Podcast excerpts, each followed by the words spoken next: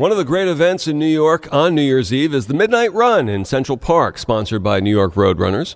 Ted Metellus is the race director. Originally inspired by the Sao Paulo New Year's Eve run and our friends down in Brazil.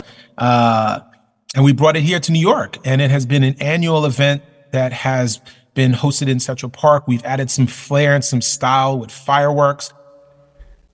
It is a great annual event. I've run it in 20 degree weather. I've run it in the pouring rain with champagne stops rather than water stations along the way. If you're a runner and have never done it, give it a shot. Weather is going to be great for it tonight. We get it. Attention spans just aren't what they used to be heads in social media and eyes on Netflix. But what do people do with their ears?